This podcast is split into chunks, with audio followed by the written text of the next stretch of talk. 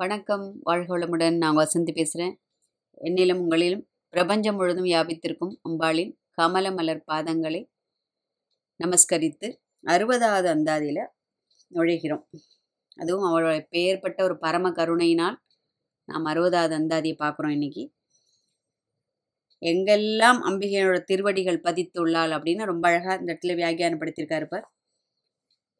பாலினும் சொல் இனியாய் பனிமாமலர் பாதம் வைக்க மாலினும் தேவர் வணங்க நின்றோன் கொன்றைவார் சடையின் மேலினும் கீழ் நின்று வேதங்கள் பாடும் மெய்ப்பீடம் ஒரு நாளினும் சாலனன்றோ அடியேன் முடை நாய்த்தலையே. ரொம்ப அழகாக சொல்லிட்டார். அதாவது படிக்கிறச்சே கொஞ்சம் இதெல்லாம் நம்ம பார்த்து படிக்கணும். தெரிஞ்சிருக்கும் உங்களுக்கெல்லாம். இருந்தாலும் ஒரு தாழ்மையான வேண்டுகோள். இப்படி எப் பிரித்து படிக்கிறச்சே பாலினும் சொல் இனியாய் பனிமாமலர் பாதம் வைக்க மாலினும்.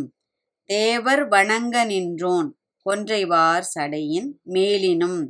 கீழ் நின்று வேதங்கள் பாடும் மெய்ப்பீடம் ஒரு நாளினும் சாலனன்றோ அடியேன் முடை நாய்த்தலை. இப்படி படித்தோம்னா படிக்கிறச்சேவே நமக்கு ஓரளவுக்கு பொருள் புரிஞ்சிருக்கும் இல்லையா? பாலினும் சொல் இனியாய் அம்பிகை வந்து மொழி அப்படின்னாக்க வீணாநாதத்தை காட்டிலும் இனியதான். மதுர மொழியால்னு பேர். கிளிமொழியால்னு பேர். இதுவரை என்ன பார்த்துருக்கோம்? அம்பிகையோட அந்த மந்த ஸ்மிதம் புன் சிரிப்பு அதை பற்றி தான் சொல்லிட்டு இருந்தார் இல்லையா? இப்போ என்ன பண்ணுறா அவளோட அவளை அன்னையாக பாவித்து பார்ப்பதால் இங்கு அந்த பால் போன்றது. ஏன்னா அந்த பச்சிலங் குழந்தைகள் என்ன பண்ணுன்னா அம்மா அம்மா கிட்ட அந்த பால் குடிக்கிறதுனால அந்த பால் தான் அதுக்கு அமுதம்னு நினச்சிக்கும் இல்லையா? வேற எதுவும் அதுக்கு தெரியாது. ரொம்ப பிஞ்சு குழந்தைய சொல்கிறேன் அதை மாதிரி அந்த பால் தான் பசியை போக்கி அந்த பச்சை குழந்தைக்கு அந்த பாலே போகிறோம் அதுதான் அமுதம் அதுக்கு. அது பசியை போக்கி என்ன ஆயிடுறது? அதோடைய உயிர் வளர்க்க உதவுகிறது. இங்கே என்ன பண்ணுறாரு அம்பிகையின் அந்த திருவாய் மொழி வந்து அந்த கருத்து வந்து அந்த அவருடைய அந்த சிந்தையின் பசிக்கு எப்படி? அவருடைய அந்த அறிவு பசிக்கு உணவாகி மெய்யறிவை ஊட்டுகிறது. எவ்வளோ அழகான வியாக்கியானம் பாருங்க. பாலினும் சொல்லினியாய். அந்த அந்த பாலே அமுதம் அந்த அமுதத்தை காட்டிலும் இனிய மொழிகளை மதுர மொழிகளை உடையவள்.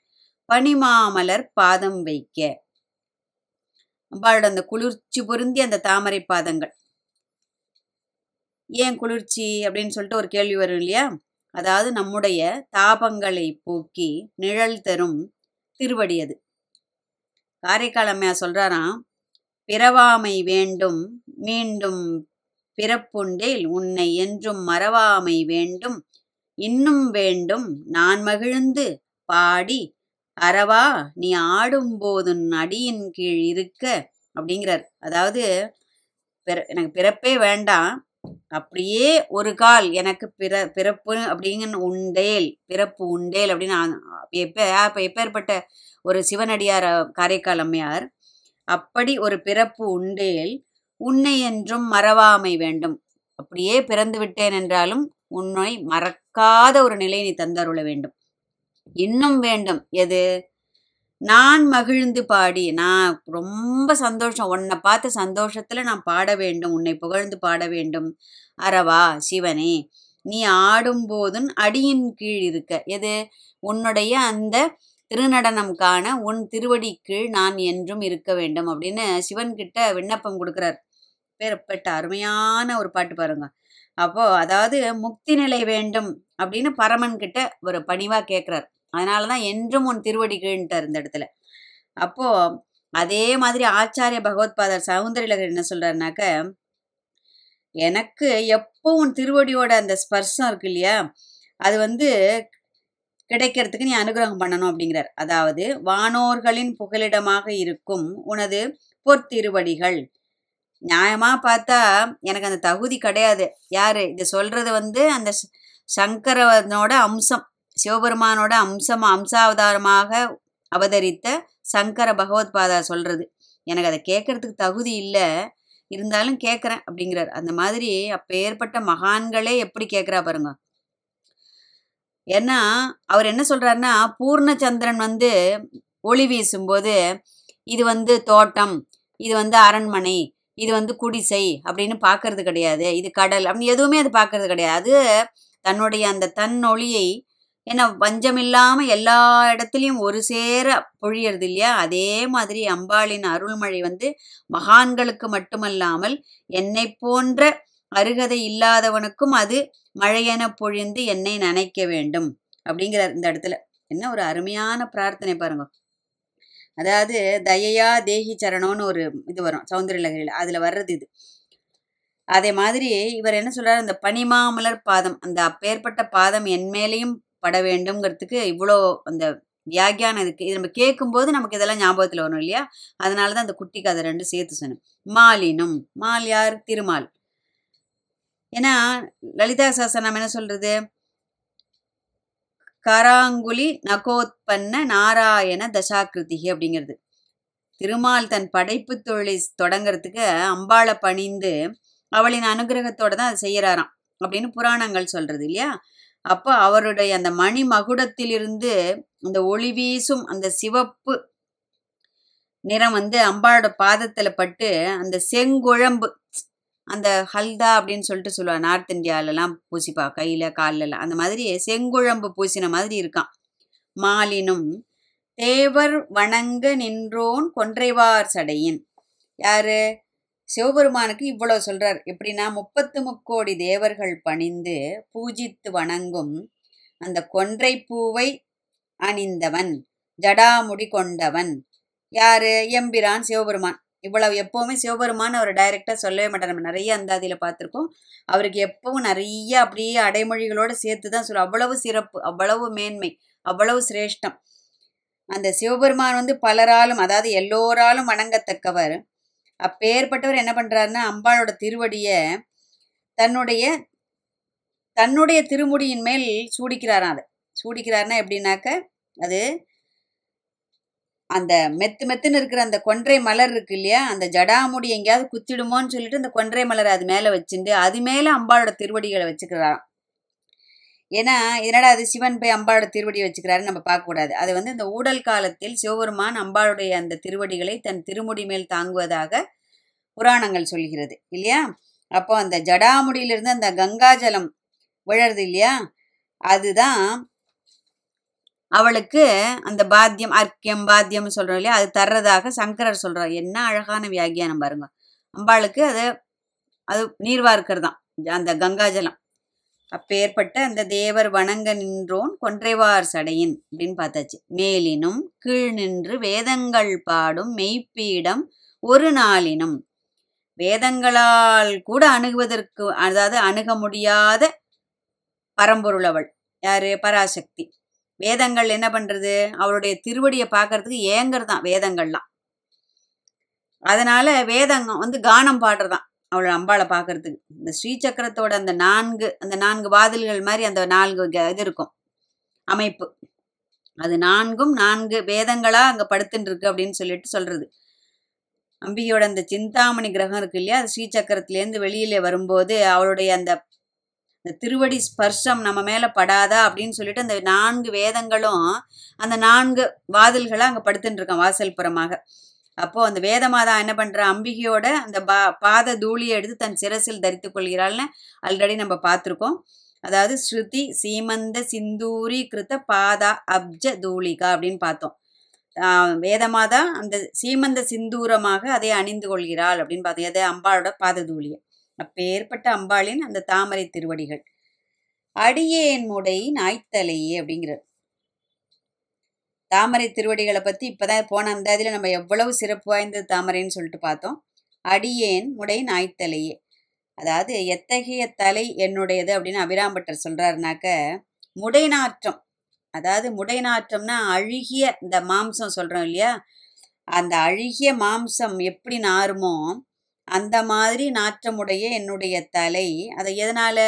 அவர் சொல்லிக்கிறார் பாருங்க எப்பேற்பட்ட அம்பாள் உபாசகர் அம்பாளை பிரத்யட்சமாக அனவரதம் பஜிச்சுருக்கிறவர் பிரத்யட்சமாக கண்டு கொண்டிருக்கிறவர் அவர் சொல்கிறார் ஜென்ம ஜென்மாந்திரமாக நான் சேர்த்து வச்சிருக்கேன் இல்லையா? அந்த தீவினைகள்லாம் குவிந்து அந்த பழைய குப்பைகள்லாம் அழுகி அப்படி பொறுக்க முடியாத அளவிற்கு எப்படி ஒரு நாற்றம் அடிக்குமோ?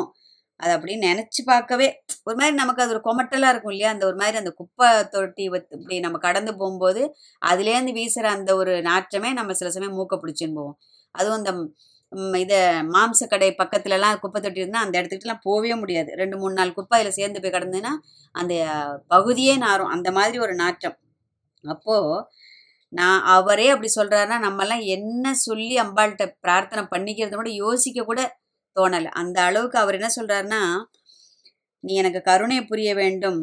அப்பே நீ என்னன்னா திருமாலும் சிவபெருமானும் முப்பத்து முக்கோடி தேவர்களும் இப்படி வா எல்லாரும் உன்னுடைய திருவடி ஸ்பர்ஷத்துக்காக வேதமாதாவும் எல்லாரும் உன் திருவடி ஸ்பர்ஷத்துக்காக ஏங்கும்போது நான் என்ன மாதிரி ஒரு நாற்றமுடைய ஒரு தலையின் மேல் உன்னுடைய திருவடியை பதிக்கணும் அப்படின்னு சொல்றதுக்கு கூட எனக்கு வந்து யோகிதை இருக்கான்னு எனக்கு தெரியலம்மா.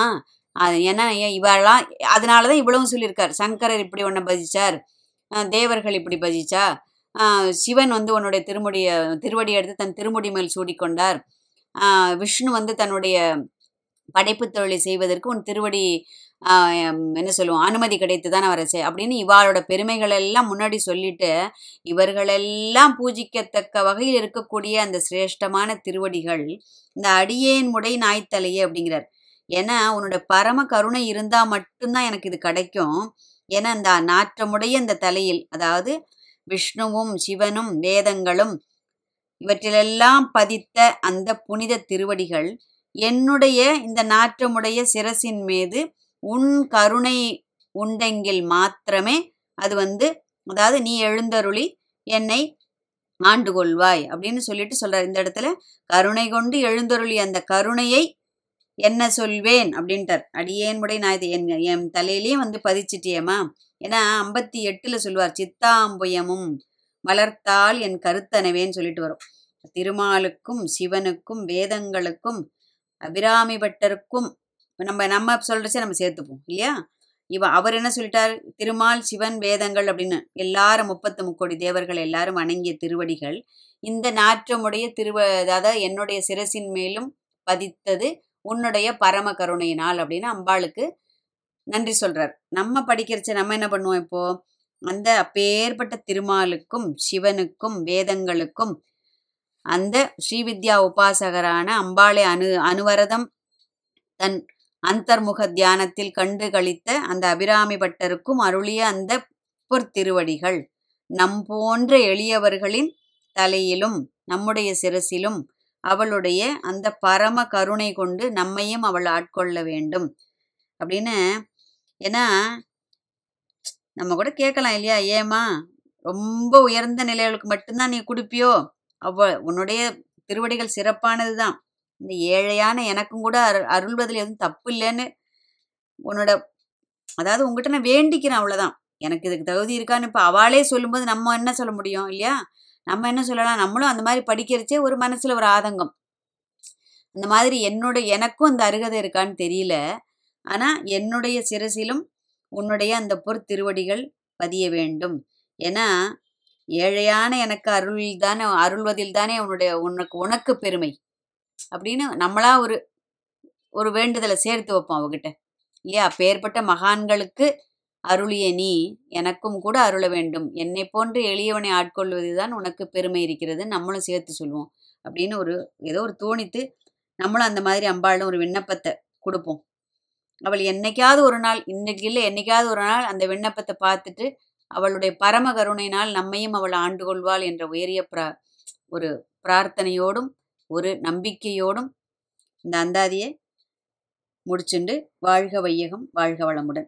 அறுபத்தி ஒன்றில் என்ன சொல்ல போறாருன்னா பெரும் பேர் பெற்று விட்டேன்ட்டார் இந்த இதில். அதாவது கிடைத்தற்கரிய ஒன்று எனக்கு கிடைத்து விட்டது அப்படின்னு ரொம்ப சந்தோஷப்படுறதா இந்த அந்தாதியில் சொல்ல போகிறார் இப்போ. சரியா? இப்போது ரொம்ப அருமையான அந்தாதி ரொம்ப பொருள் உணர்ந்து படிக்கணும். அந்த பிரார்த்தனையும் வாயளவில் இல்லாமல் மனதளவில் அந்த ஒரு ஏக்கத்தோடும் அந்த ஒரு என்ன சொல்லுவோம் ஒரு